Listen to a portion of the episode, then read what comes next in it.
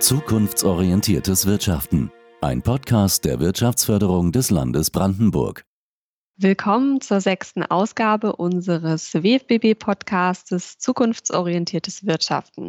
Vielleicht haben Sie uns ja schon vermisst, aber keine Sorge, wir melden uns hiermit offiziell zurück aus der Winterpause. Mein Name ist Jara Fischer und spätestens jetzt fragen sich vielleicht einige aufmerksame ZuhörerInnen, wieso hier nicht die Stimme von Ulrike Munz zu hören ist.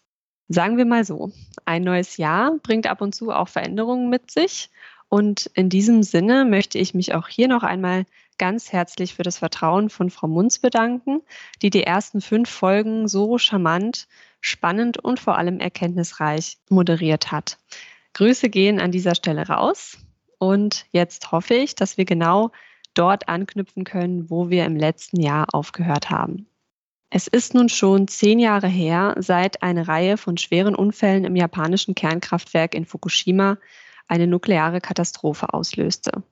Spätestens seit März 2011 wuchs damit auch die Skepsis gegenüber dem langfristigen Einsatz von Kernenergie. Und auch in Deutschland leitete die Politik einen Kurswechsel ein. Das Wort Energiewende bekam plötzlich eine weitreichendere Bedeutung. Doch was hat sich seit jeher getan? Was braucht es für eine erfolgreiche und vor allem zukunftsorientierte Energiewende? Weshalb dauert das Ganze so lange und welche Rolle spielt dabei eigentlich die Hauptstadtregion? Fragen über Fragen, die ich habe. Und um Antworten zu finden, bin ich heute mit Herrn Markus Grebig im Gespräch, Leiter des Projektes WindNode. Herzlich willkommen. Vielen Dank für die Einladung. Freut mich dabei zu sein. Ja, gerne. Sie sind äh, selbst Elektroingenieur und haben zuvor als Business Consultant bei McKinsey gearbeitet. Seit nunmehr vier Jahren leiten Sie das Projekt WindNode, ein Schaufenster für intelligente Energien aus dem Nordosten Deutschlands, so der Titel. Doch bevor wir näher darauf eingehen, starten wir wie immer mit unserer Eingangsfrage.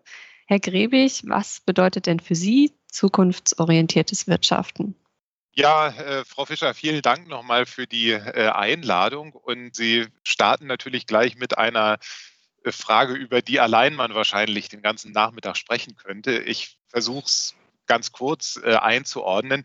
Jetzt könnte man auf die Frage etwas äh, akademisch antworten und dann würde ich sagen, das sind schlicht und einfach die Prinzipien der Nachhaltigkeit die äh, im akademischen Diskurs als sogenannte Triple Bottom Line äh, bekannt sind, also ökologische, wirtschaftliche und soziale Nachhaltigkeit äh, in Deckung zu bringen.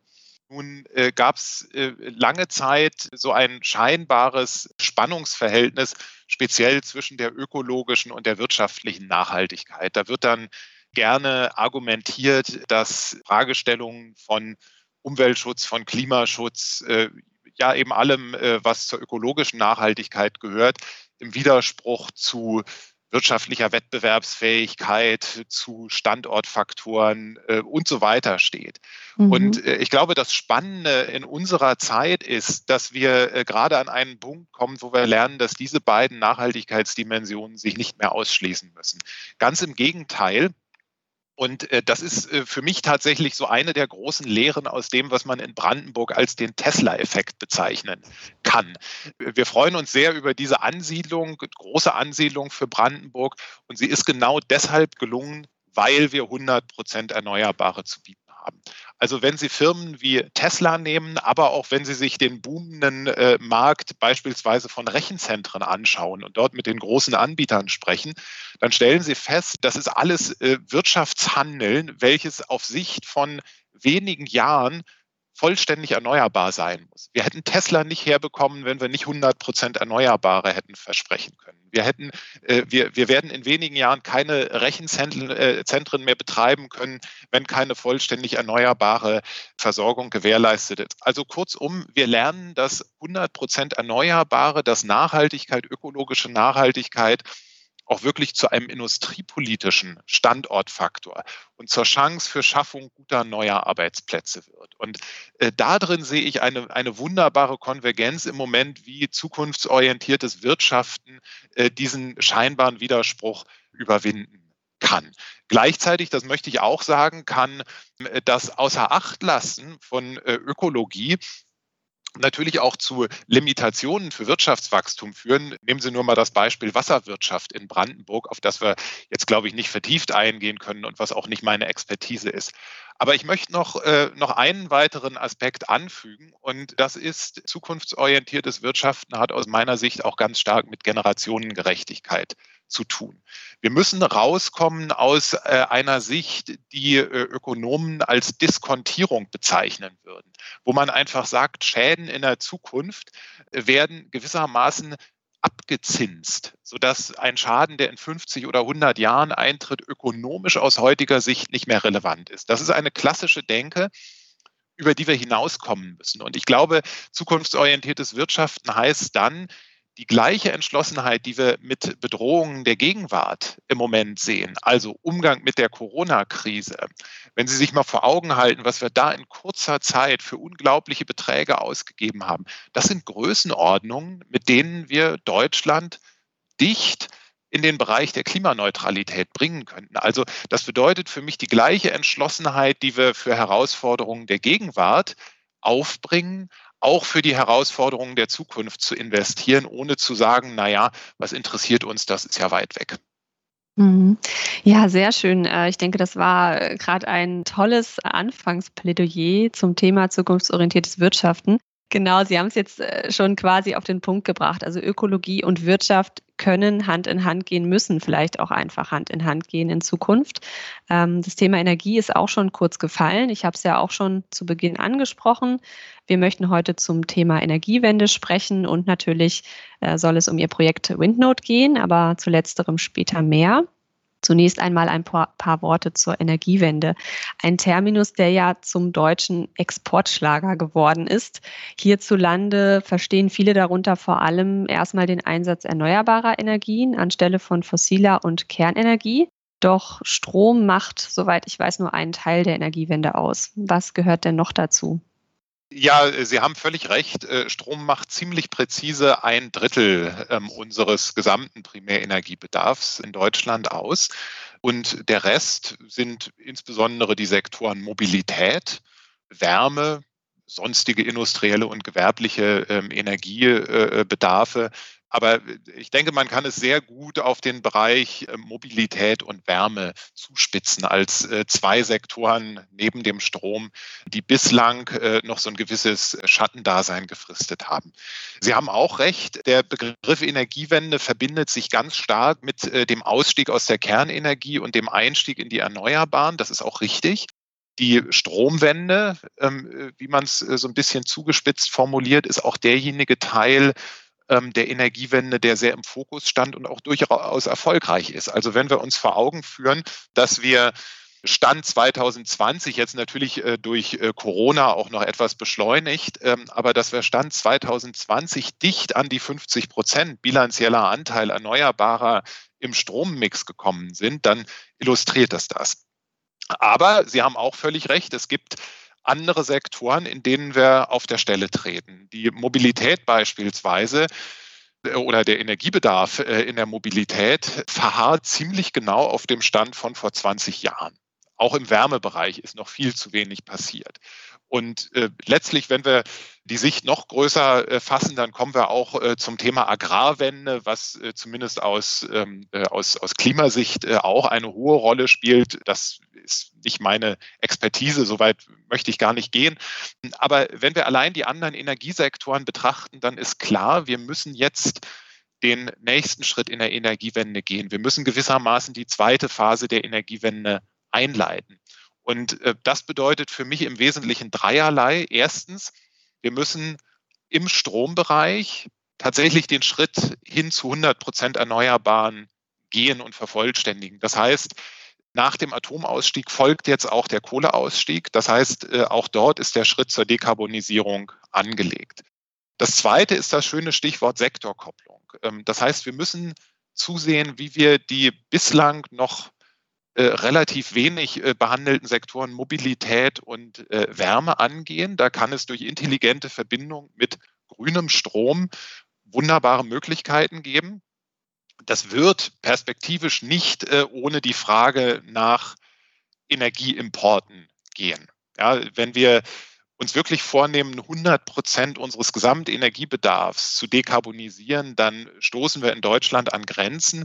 Ich persönlich bin da allerdings relativ unerschrocken. Also äh, warum sollten wir nicht mit zuverlässigen Partnerländern in fairen und sauberen Wertschöpfungsketten Wege finden, grüne Energie zu importieren. Also ich stelle an der Frage jetzt, an der Stelle jetzt nicht die Frage, wo kommt am Ende die ganze Primärenergie her, ein guter Teil wird aus Deutschland kommen, ein anderer Teil wird importiert werden müssen. Und die Sektorkopplung ist letztlich ein Instrument, um den äh, Bereich grünen Stroms äh, mit den anderen Sektoren zu verbinden.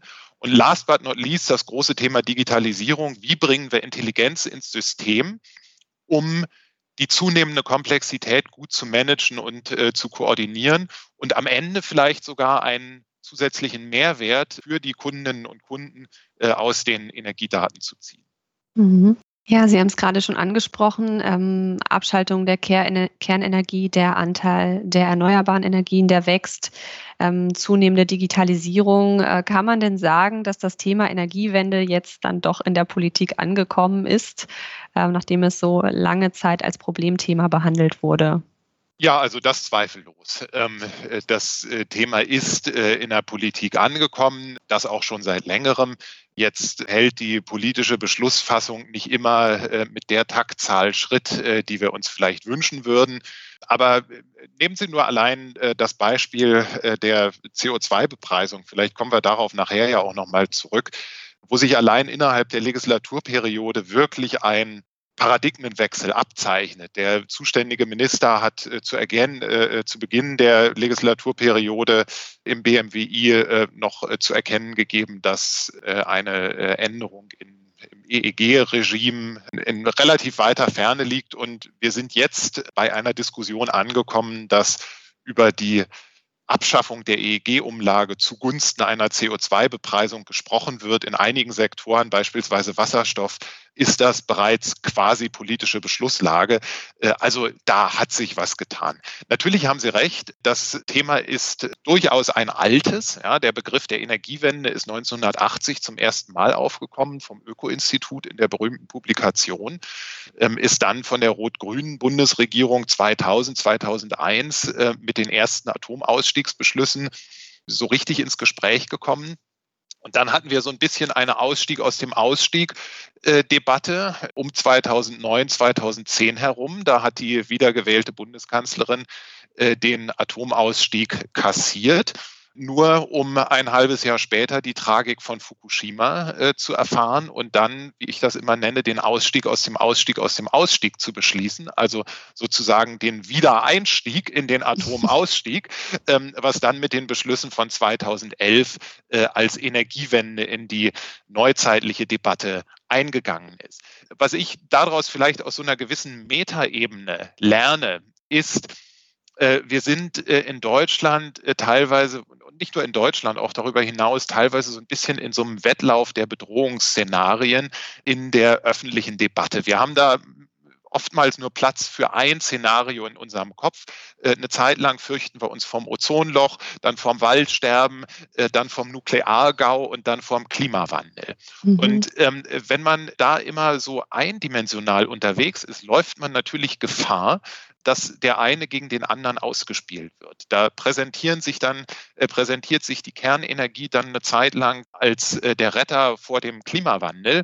Und dann stellen wir plötzlich fest, dass Kernkraftwerke eben doch äh, auch eine ganze Menge Risikopotenzial und ungelöste Fragen in der Wertschöpfungskette haben, sprich ähm, äh, Deponie und Altlastenproblem. Und das ist aus meiner Sicht so schön oder eher so tragisch in den Ereignissen rings um Fukushima deutlich geworden. Die Kernkraft hatte lange Anlauf genommen vor Fukushima, um sich von Tschernobyl im Jahr 1986 äh, so ein bisschen frei zu waschen. Da ist dann äh, Gras äh, drüber gewachsen. Ja, ich weiß noch, wie die Debatte damals losging. Naja, ist ja vielleicht doch äh, äh, gar nicht so schlimm und lasst uns mal die, die Kernkraft als Retter vor dem Klimawandel sehen.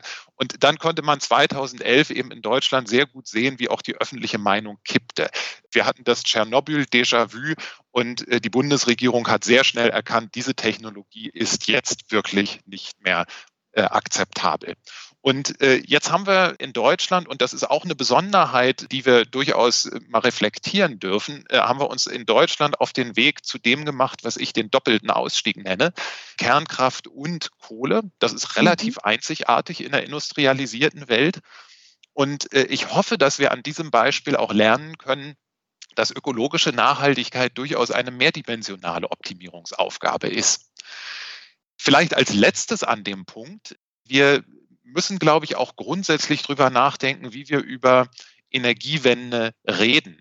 Erzählen wir allein ein bedrohungsorientiertes Szenario, ja, wo mhm. wir wechselweise mal Angst vor der Klima, äh, vom, vom, Klimawandel, mal Angst vom Nukleargau haben. Und nicht, dass Sie mich missverstehen. Ähm, diese Angst ist völlig berechtigt. Also die, diese Themen sind unbedingt ernst zu nehmen. Ich will nur eine weitere Dimension hinzubringen. Also ich will sagen, das Notwendige muss nicht unbedingt schmerzhaft sein. Also es äh, kommt mit den erforderlichen Umbrüchen, äh, kommt eine, eine riesige Chance. Und äh, ich glaube, diese Facette mit reinzubringen, Peter Altmaier hat das selbst selbst mal als die deutsche Mondlandung bezeichnet. Und, und in dieser Analogie äh, steckt ja ne, Mondlandung, da, da, da steckt Chance drin, da steckt technologischer Aufbruch drin, da steckt ein sportlicher Ehrgeiz drin. Und wenn wir das schaffen können, diese zukunftsgewandte, positive, chancenorientierte äh, Facette äh, mit in die Debatte zu bringen, dann wäre, glaube ich, das Bedrohungsszenario, was auch immer mitschwingt, nicht so angriffsanfällig für all die Populisten, hm. äh, die an allen Ecken und Enden auftauchen.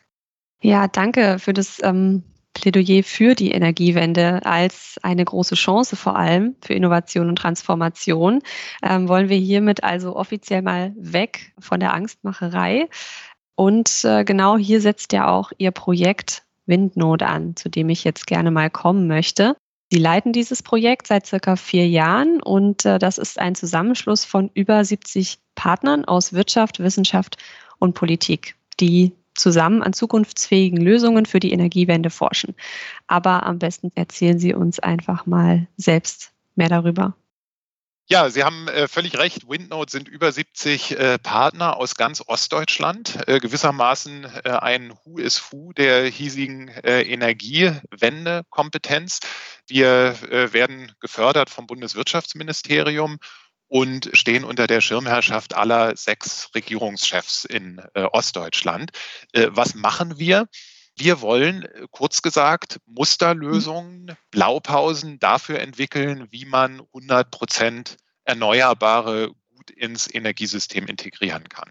Äh, der Begriff Windnode äh, steht für so ein typisch deutsches Kompositum, äh, das heißt Windenergie als Beitrag Nordostdeutschlands zur Energiewende. Schön lang. Ähm, da steckt letztlich drin, dass unsere Region Ostdeutschland geprägt ist von einem Szenario der Windenergie. Wenn Sie sich so eine Deutschlandkarte vorstellen und schauen, wo sind welche erneuerbaren Energien drauf, dann stellen Sie fest, dass im Süden eher Photovoltaik stattfindet, im Norden eher Wind. Das hat mit den klimatischen Verhältnissen zu tun. Und äh, in Ostdeutschland sind wir damit tatsächlich Energiewende-Vorreiter in Deutschland. Wir haben Stand letztes Jahr über 60 Prozent des äh, Strommixes in Ostdeutschland aus erneuerbaren Energien. Und das ist äh, äh, maßgeblich von der Windkraft getrieben. Also das drückt unser Projektname aus. Wir nehmen die Windenergie als äh, Kulisse für unsere Arbeit. Und die Herausforderung, die sich jetzt stellt, ist, wenn Sie so hohe Anteile Erneuerbare haben, dann sind die volatil. Dann haben Sie manchmal Tage, in denen wirklich weit mehr äh, Erneuerbare produziert werden, als überhaupt gebraucht werden. Da gibt es Netzengpässe, da gibt es Situationen, wo Windräder bei schönstem Wind stillstehen müssen, einfach weil die physikalischen Grenzen des Netzes erreicht sind. Und Sie haben auf der anderen Seite Tage, an denen die sogenannte Dunkelflaute herrscht. Da haben Sie dann viel zu wenig aus Erneuerbaren. Und unser Projekt zielte eben darauf hin, dieses neue Austarieren, diesen Paradigmenwechsel, ja, dass die Nachfrage sich besser nach dem Angebot richtet. Das ist so ein bisschen wie der Unterschied zwischen einem Motorboot und einem Segelboot. Ja, wenn wir Motorboot fahren, dann können wir immer überall hinfahren. Aber wenn wir segeln, dann lernen wir so ein bisschen unsere Segel und unsere Tourenplanung auch nach dem Wetter auszurichten. Das ist so ein bisschen der Gedanke, der bei uns auch reinspielt. Und das haben wir äh, eben in in 50 äh, Teilprojekten bei Windnote gemacht, die sich im Grunde in vier große Handlungsfelder gliedern lassen. Ganz kurz gesagt, ja, das erste große Handlungsfeld ist die Frage, Flexibilitäten zu finden, also zu schauen, welche Verbraucher können denn so ein bisschen wie das Segelboot in meinem Bild eben sich danach richten, wann und wie der Wind weht. Das zweite ist die Frage, wie nutzen wir diese Flexibilitätspotenziale auch. Denn äh, seien wir ehrlich, äh, auf Dauer äh, tun Akteure am Markt sinnvolle Dinge nur dann, äh, wenn sich das auch wirtschaftlich lohnt. Also welche Geschäftsmodelle hängen damit zusammen? Das dritte Handlungsfeld ist die Frage nach Digitalisierung. Also welche digitalen Tools braucht es, um ein solches System zu unterstützen, zu enablen? Ähm, ich sage nur mal äh, ein Beispiel. Äh, Prognosefähigkeit, also besser wissen, wann und wo Wind und äh, Sonne in welcher Form vorhanden sind. Und äh, last but not least, das vierte Handlungsfeld ähm, ist gewissermaßen tue Gutes und rede darüber. Oder neudeutsch gesagt, show and tell ähm, unserer Energiewendekompetenzen. Wir haben dazu äh, 30 oder über 30 besuchbare Orte geschaffen, wo man diese Musterlösungen erleben kann. Wir haben eine ganze Reihe von Formaten entwickelt, diese Lösungen erzählbar zu machen. Denn äh, letztendlich, ich habe es mal auf den Nenner gebracht, wir in Ostdeutschland, wir können Energie und Wende. Ähm, wir sind traditionell eine Energiekompetenzregion und wir sind wie kaum eine andere Region in der Welt transformationserfahren. Und beides zusammen gibt uns eine unglaubliche Stärke, die vielen von uns gar nicht bewusst ist, ähm, äh, dass mhm. wir diesen Umbruchprozess auch als eine industriepolitische Chance und als eine Standortprofilierung nutzen können. Sie haben es gerade schon erwähnt, ähm, Energie und Wende, beides sehr wichtige Stichworte für den Nordosten Deutschlands. Was hat denn Ihr Projekt Windnot ganz konkret für die Region getan? Vielleicht haben Sie ein paar Beispiele ähm, unter den ganzen Projekten, die, die dort entstanden sind.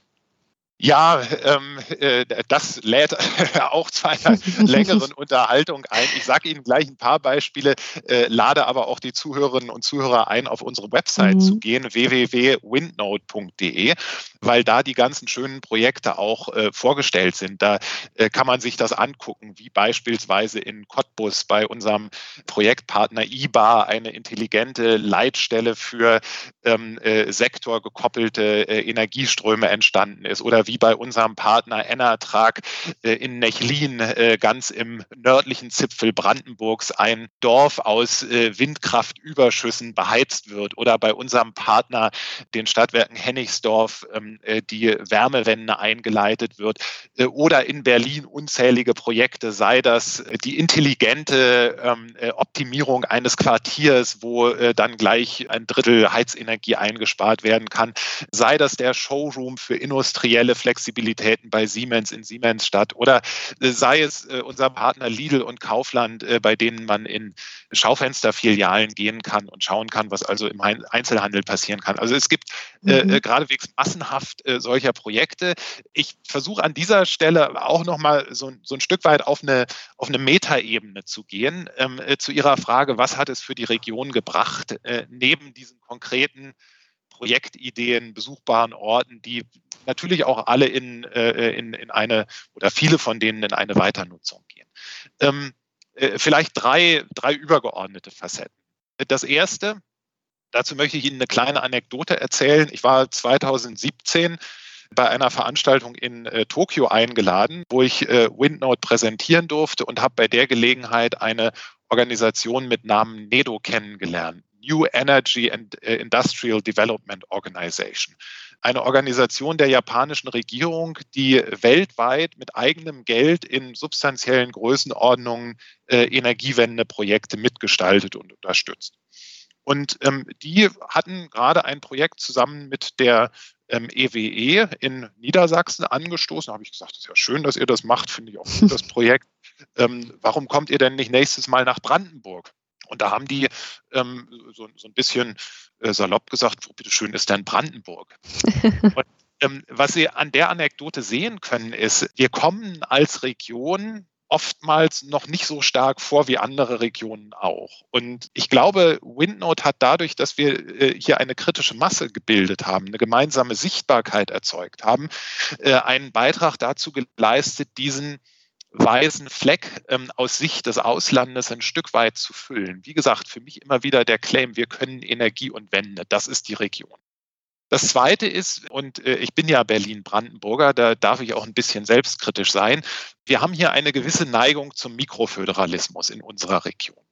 Und wir tun uns manchmal schwer, äh, all die vielen Kompetenzen und guten Ideen, die wir durchaus haben, über die Länder und manchmal auch über die Kommunengrenzen hinweg zu verbinden. Und ich glaube, da hat Windnote als gesamtostdeutsches Projekt wirklich einen Beitrag zum Gemeinsammachen geleistet.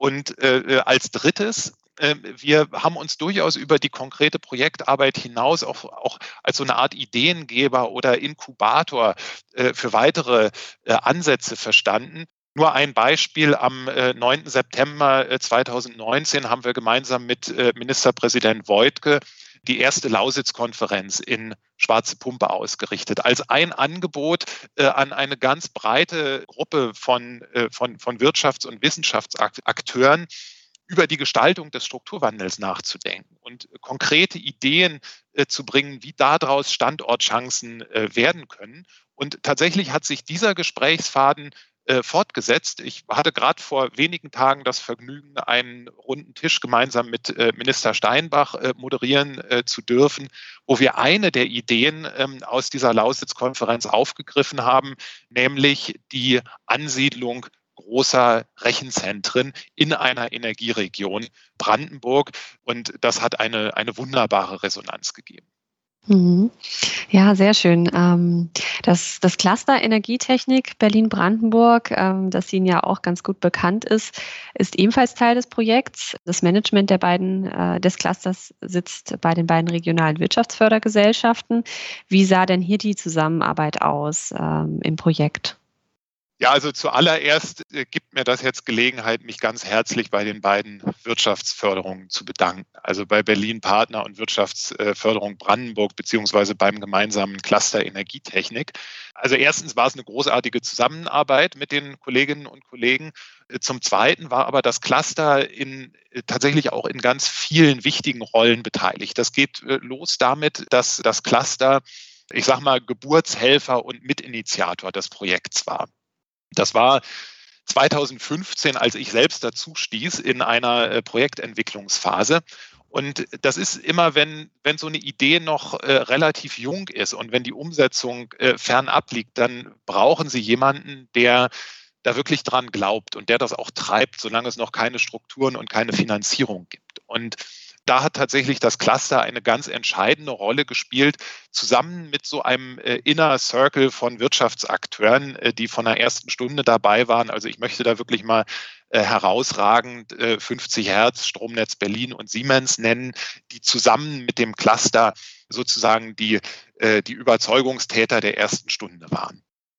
Das Zweite, als die Sache dann äh, Form annahm und das Projekt äh, loslief, waren Berlin Partner und WFBB äh, Mitglieder im Lenkungskreis und haben damit in äh, so einer Art innerem Treiberkreis Verantwortung für die Gesamtsteuerung des Projekts mit übernommen und gleichzeitig dafür gesorgt, dass die Verankerung in die Breite der Wirtschaftsakteure hergestellt wird. Das war eine ganz wichtige drittens äh, ist konkret Berlin Partner auch in äh, einige konkrete Projekte ins, ins, ja, ins Doing mit reingegangen. Also nur mal als Beispiel die Windnote Live als unsere Wanderausstellung genannt oder auch die Windnote Challenge, wo es darum ging, in die Breite hineinzustrahlen und kreative ähm, Köpfe einzubinden. Und äh, als letztes äh, natürlich die Repräsentation äh, der Region. Ich hatte wiederholt äh, das Vergnügen, äh, speziell mit der WFBB zusammen äh, im Ausland zusammen zu sein, auch mit der GTRI, die an der Stelle auch wirklich Nennung verdient. Ein Beispiel sind unsere wiederholten Reisen nach Japan, wo wir wirklich gute Beziehungen etabliert haben Ich glaube, wenn Corona uns nicht dazwischen gekommen wäre, äh, wäre es nicht ganz unwahrscheinlich gewesen, dass wir im letzten Jahr auch äh, japanische Initiativen aus diesen guten Gesprächen in unsere Region geholt hätten. Mhm. Ja, Sie haben es gerade angesprochen. Corona ähm, ist natürlich ein Schleier, der sich über alles momentan äh, legt. Ähm, die Orte, die man besuchen kann, um im Rahmen von WindNote ähm, ja, sich anzuschauen, wie Energiewende begreifbar wird, existieren ja. Ähm, wie kann man sich diese Schaufenster vorstellen? Die konnte man jetzt ja im letzten Jahr nicht wirklich bereisen. Ähm, nehmen Sie uns doch einfach mal mit an einen dieser Orte. Sie haben natürlich recht. Also Corona hat uns auch bei WindNote ähm, hart getroffen. Da wollen wir uns nichts vormachen. Äh, eigentlich hätte natürlich das letzte Projektjahr so im Zeichen des äh, Abschlussfeuerwerks äh, gestanden und sind daher tatsächlich einige Eröffnungen von besuchbaren Orten oder auch einfach Nutzung existierender besuchbarer Orte verloren gegangen. Trotzdem äh, hoffe ich natürlich, dass äh, einige dieser Orte auch über WindNord hinaus fortbestehen und zugänglich sein werden. Äh, und natürlich gab es auch vor Corona viel Gelegenheit, diese Orte zu besuchen. Ich hatte eben schon ein paar angedeutet. Also beispielsweise bei Siemens in Berlin-Siemens-Stadt gibt es einen Erlebnisraum, wo alle Interessierten erleben können, was es bedeutet, industrielle Produktion zu flexibilisieren. Ja, da kann man sehen, wie die Produktionsschritte in äh, einem Werk von Siemens beispielsweise thermische Elemente enthalten, wo, äh, wo, wo irgendein ein Produkt äh, aufgeheizt werden muss oder wo es mechanische äh, Bearbeitungsschritte, Druckluft, was auch immer gibt. Und wie man dann in einer Schritt-für-Schritt-Analyse wirklich äh, erkennen kann, welche dieser Schritte äh, eine Flexibilität haben. Und die Idee ist, äh, wenn Sie wissen, ein bestimmtes Bauteil, ein bestimmtes Produkt muss bis zum Datum X fertig werden, dann muss möglicherweise die Aufheizung nicht genau in dieser Stunde passieren, äh, wo gerade eine Windflaute herrscht, sondern man kann bestimmte Schritte besser auf das Angebot an erneuerbaren Energien abstimmen. Ähm, das ist also die Idee industrieller Flexibilitäten, die man in diesem Erlebnisraum wirklich fantastisch nachvollziehen kann. Wenn Sie nach Nechlin zu besagtem äh, Beispiel von Enertrag fahren, da äh, gibt es geradewegs so einen kleinen Erlebnispfad, da sind dann Erklärungstafeln aufgestellt, da äh, können Sie sich anschauen, Übrigens auch im Freien. Ich weiß gar nicht, ob der Ort jetzt zugänglich ist. Ich habe nicht nachgefragt, aber vielleicht ist er das sogar im Moment. Müssen wir mal bei Enertrag nachfragen. Ähm, aber da kann man tatsächlich sehen, anhand dieser Erklärtafeln und des dort installierten Ortes, wie die Verbindung von Windspitzen aus dem nahegelegenen Windpark mit dem Nahwärmenetz dort funktioniert und viele andere Orte mehr, die nach äh, ähnlichem Muster funktionieren. Die kann ich jetzt aus Zeitgründen nicht alle nennen, aber ich lade nochmal die Zuhörerinnen und Zuhörer ein, auf unsere Website zu gehen und sich das dort anzuschauen. Ähm, und das ist im Übrigen eine Ressource, die auch ähm, in der Corona-Zeit äh, besteht. Wir haben umso stärker investiert in unser Format WindNote konkret, was man dort aufrufen kann unter Ergebnisse und haben dort so multimediale, magazinartige Formate äh, angeboten, wo man anstelle der physischen besuchbaren Orte dann eben trotzdem möglichst gut erlebbar in die Themen äh, eintauchen kann. Also äh, schauen Sie mhm. da mal hin, auch unser schönes Jahrbuch, da, da kann man trotz Corona, glaube ich, äh, einen ganz schönen Einblick gewinnen. Mhm, das, ja, das klingt ähm, super spannend. Also ähm, ich hoffe sehr, dass einige von diesen Orten ähm, irgendwie bestehen bleiben. Ansonsten äh, schaue ich mir auf jeden Fall das Jahrbuch an. Sie haben mir ja im Vorfeld verraten, dass äh, am 16. März das Projekt Abschlusstreffen ist. Ähm, deswegen stellt sich mir jetzt noch die Frage, wie geht es denn nach Projektende weiter? Wie werden die Ergebnisse verwertet ähm, und vor allem, was kommt nach WindNode? Ja, also ähm, die Frage der Ergebnisverwertung geht jetzt wieder so ein Stück weit ins Dezentrale. Nicht? Das ist äh, im Grunde ist es jetzt jedem Partner äh, überlassen, seine Ergebnisse weiter äh, zu pflegen. Nun ist es auch so, wenn Sie sich nochmal an die Zahl 50 erinnern, 50 Teilprojekte, dann gibt es natürlich Ergebnisse äh, unterschiedlicher Marktreife und Übertragbarkeit. Also nicht jedes dieser 50 Projekte führt jetzt sofort zu einem marktgängigen Produkt. Aber es gibt durchaus einige dieser Teilprojekte, die auch wirklich in eine Fortführung, in, in eine marktgängige Ergebnisnutzung gehen. Ich hatte vorhin schon den Partner äh, IBA aus äh, Cottbus äh, erwähnt, ein mittelständisches äh, Ingenieursunternehmen, was tatsächlich Lösungen, die im Rahmen von Windnode entwickelt sind, äh, wurden auch überregional äh, zur Anwendung bringt und verkaufen kann. Und äh, so gibt es viele andere Beispiele, äh, wo Lösungen in den Rollout gehen. Solandeo ist auch ein schönes, das ist, äh, die sind dem Startup, Startup-Phase jetzt etwas entwachsen, ein Spezialist für Prognoseinstrumente, die mit ihren künstlich intelligenzbasierten Prognosealgorithmen, die auch in Windnote entwickelt und angewendet wurden, auch in eine breitere Anwendung am Markt gehen und viele andere mehr das ist das eine, der Umgang mit den konkreten Ergebnissen. Das zweite ist die Frage mit, äh, die, die Frage nach dem, ich sag mal, nach dem Umgang mit dem Geist äh, von WindNode oder der Struktur von WindNode. Ich bin sehr froh zu sehen, dass das, was wir äh, 2015, 16, 17 noch, noch so, ein, so ein bisschen als, als eine ähm, Energiewende Avantgarde angestoßen haben, ja, das Arbeiten an Musterlösungen für 100 Prozent Erneuerbare, dass das auf bestem Weg hin zum Mainstream ist. Das freut mich. Ähm, äh, insofern der Geist von äh, Windnode lebt, glaube ich, fort, hat Wurzeln äh, geschlagen. Und jetzt ist eigentlich nur noch die Frage, was können wir aus den Strukturen oder aus den äh, Ideen, aus den Erfahrungen von WindNode übernehmen für das, was als nächstes kommt. Ähm, mhm. Und da kann ich Ihnen jetzt schon mal sagen, natürlich äh, beschäftigt uns, beschäftigt auch mich persönlich die Transformation zu 100 Prozent Erneuerbaren weiterhin äh, ganz kräftig. Wir denken gerade darüber nach, wie wir uns dazu auch zukünftig einbringen können, welche Formate. Da ist einiges in Vorbereitung. Seien Sie gespannt. Ich glaube mhm. und hoffe, dass wir da in einigen Wochen mehr drüber sagen können. Okay. Ähm, ja, regional ähm, hat das Projekt auf jeden Fall Wurzeln geschlagen, wie Sie es so schön formuliert haben, mit ähm, 70 Partnern aus allen Bereichen. Streben Sie denn auch in Zukunft Projekte dieser Art ähm, vielleicht mit europäischen Partnern an oder darüber hinaus? Da können wir Sie sicherlich unterstützen. Ja, das weiß ich und das schätze ich sehr. Und äh, äh, seien Sie vorsichtig, ich werde darauf zurückkommen. Aber ähm, ähm, äh, also äh, dieser, dieser Gedanke von Act Local und Think Global, äh, der war ja schon immer Windnote-Prinzip. Und in diesem Sinne glaube ich, dass wir auch in Zukunft weiterhin die Region als solche mit ihren Stärken entwickeln und profilieren müssen und das Ganze aber als ein international eingebettetes Thema sehen müssen. Natürlich sind wir gerade in unserer Region, das machen sich viele auch nicht klar genug, ganz stark eingebettet in einen europäischen Kontext, wenn wir über Energiesystemtransformation sprechen. Ich habe vielleicht noch mal zwei oder drei konkrete Beispiele, wo ich mir in der Zukunft ähm, so ein Stück weit äh, Europäisierung oder äh, Internationalisierung wünschen würde.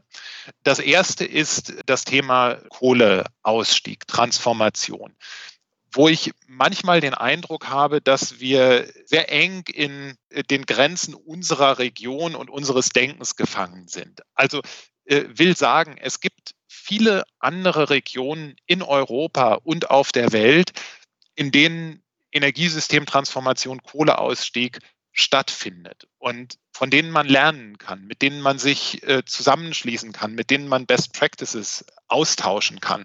Da lernt man dann beispielsweise, dass es in Griechenland, in Westmazedonien äh, einen äh, Braunkohleausstieg gibt, der im Grunde noch viel ambitionierter ist als das, was wir in äh, der Lausitz vorhaben, weil äh, das Datum noch deutlich vor 2036 äh, liegt. Dort wird über 2028 nachgesprochen, äh, nachgedacht, bei gleichzeitig noch größerer Betroffenheit, dadurch, dass der Wertschöpfungsanteil in der betreffenden Region noch höher ist als, äh, als bei uns in der Lausitz. Also ich glaube, was wir brauchen, ist einerseits die, die, ganz, die ganz starke äh, Beteiligung und Wertschätzung vor den Kompetenzen der Menschen vor Ort. Und das aber kombiniert mit äh, einer Erweiterung des internationalen Horizonts, um zu schauen, wie man wirklich die besten Ideen zusammenbringen und Menschen austauschen kann. Also das ist ein Thema, des internationalen Austauschs, was wir bei WindNote schon so ein kleines bisschen begonnen haben und wo ich mir mhm. durchaus auch eine Fortsetzung wünsche. Ähm, das Zweite wäre nochmal äh, die internationale Sichtbarkeit der Region als Vordenker des Strukturwandels wirklich zu stärken und selber Mut zu machen, zu sagen, wir sind nicht irgendwie so eine kleine Region, sondern wir können wirklich auch eine eine Vorreiterrolle, eine Ideengeberrolle in der Welt äh, einnehmen. Und ich glaube, dieser Gedanke von Experten für Energie und Wende kann da ein schönes Leitmotiv mhm. sein. Und als äh, letztes vielleicht die Bereitschaft, europäische Initiativen, die sich am Horizont äh, abzeichnen, aufzugreifen. Da gibt es beispielsweise Initiativen, die darauf hinzielen, ähm, äh, den Bauhausgedanken äh, zu erneuern. Und das sind alles große äh, europäische Vorhaben, wo wir einfach bereit sein müssen, als Region uns äh, dann tatsächlich auch äh, äh, zu positionieren in einem europäischen Kontext. Mhm. Ja, ich äh, merke schon, da steckt sehr viel Potenzial drin, äh, vor allem auch für unsere Unternehmerschaft hier in der Region. Ähm, die Politik hat äh, sicherlich schon ähm, ja, die richtige Richtung eingeschlagen. Da bleibt mir noch zu sagen, ja, als Verbraucherin stellt sich die Frage, was kann ich denn konkret tun, um die Energiewende voranzubringen?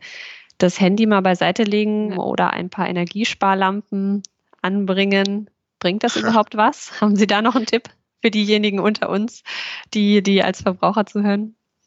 Ja, das ist eine spannende Frage. Es, äh, es, es gibt irgendwo ein, ein äh, Newsletter, ich habe jetzt vergessen, welcher das ist. Ich glaube Tagesspiegel Background, aber ich bin mir nicht sicher. Die stellen immer die Frage, wer bringt die Energiewende eigentlich voran? Ja, der mhm. Einzelne mhm. oder die Politik?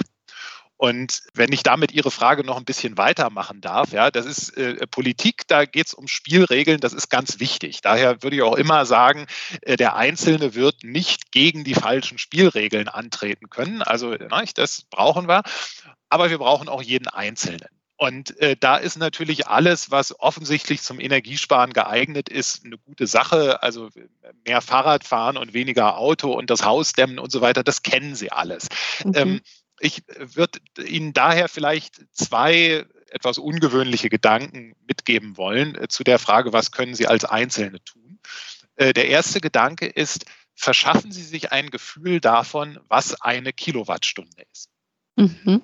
Also haben Sie schon mal drüber nachgedacht, was man eigentlich mit einer Kilowattstunde machen kann? Die meisten von uns haben das natürlich nicht. Nein. So und ähm, das, wenn Sie jetzt, äh, wenn Sie jetzt richtig äh, technologisch aufrüsten wollen zu Hause, dann können Sie da so äh, Energiemessgeräte kaufen und können das ausmessen. Aber ich kann Ihnen da auch einfach mal so eine Orientierung geben. Also das Beispiel Smartphone ist eins, mit dem Sie nicht die Welt retten. Ja, denn Sie können, je nachdem, was Ihr Smartphone für eine Batterie hat, äh, können Sie die irgendwie zwischen 20 und 100 Mal aufladen mit einer Kilowattstunde. Aber wenn Sie irgendwie richtig schön warm duschen, äh, dann ist die Kilowattstunde mit einmal Duschen irgendwie auch relativ schnell durch. Mhm. Ähm, äh, also äh, ganz grundsätzlich kann man sagen, das, was so mit Heizen und Kühlen im Haushalt zu tun hat, äh, sind die richtigen Energiefresser und die Bereiche Mikroelektronik und Beleuchtung sind aus meiner Sicht, also die sind nicht irrelevant, aber die sind aus meiner Sicht so, so in, in der Wahrnehmung manchmal ein bisschen überschätzt. Mhm. Ja? Also verschaffen sich ein Gefühl davon, was wirklich eine Kilowattstunde ist und wo die verbraucht wird. Und der zweite äh, Rat äh, wäre, achten Sie auf die versteckten Energiefresser.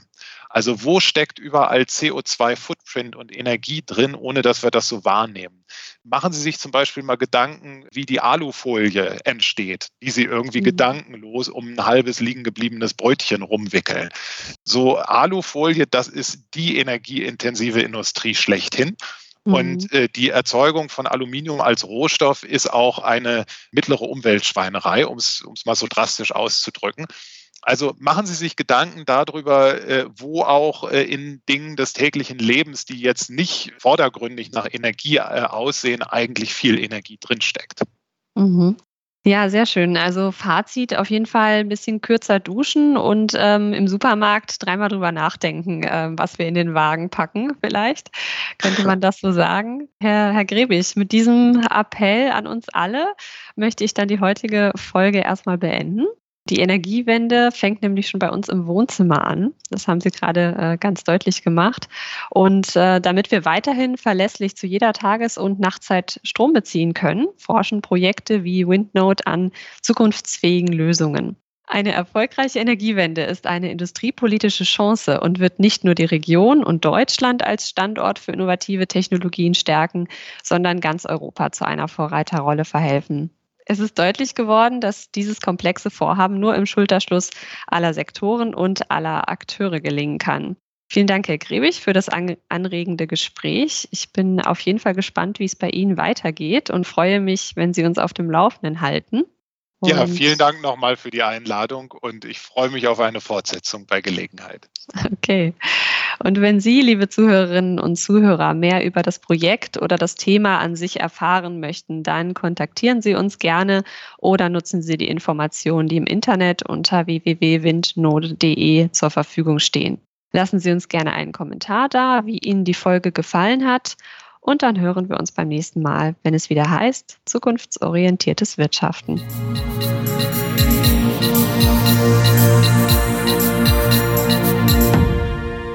Zukunftsorientiertes Wirtschaften. Ein Podcast der Wirtschaftsförderung des Landes Brandenburg.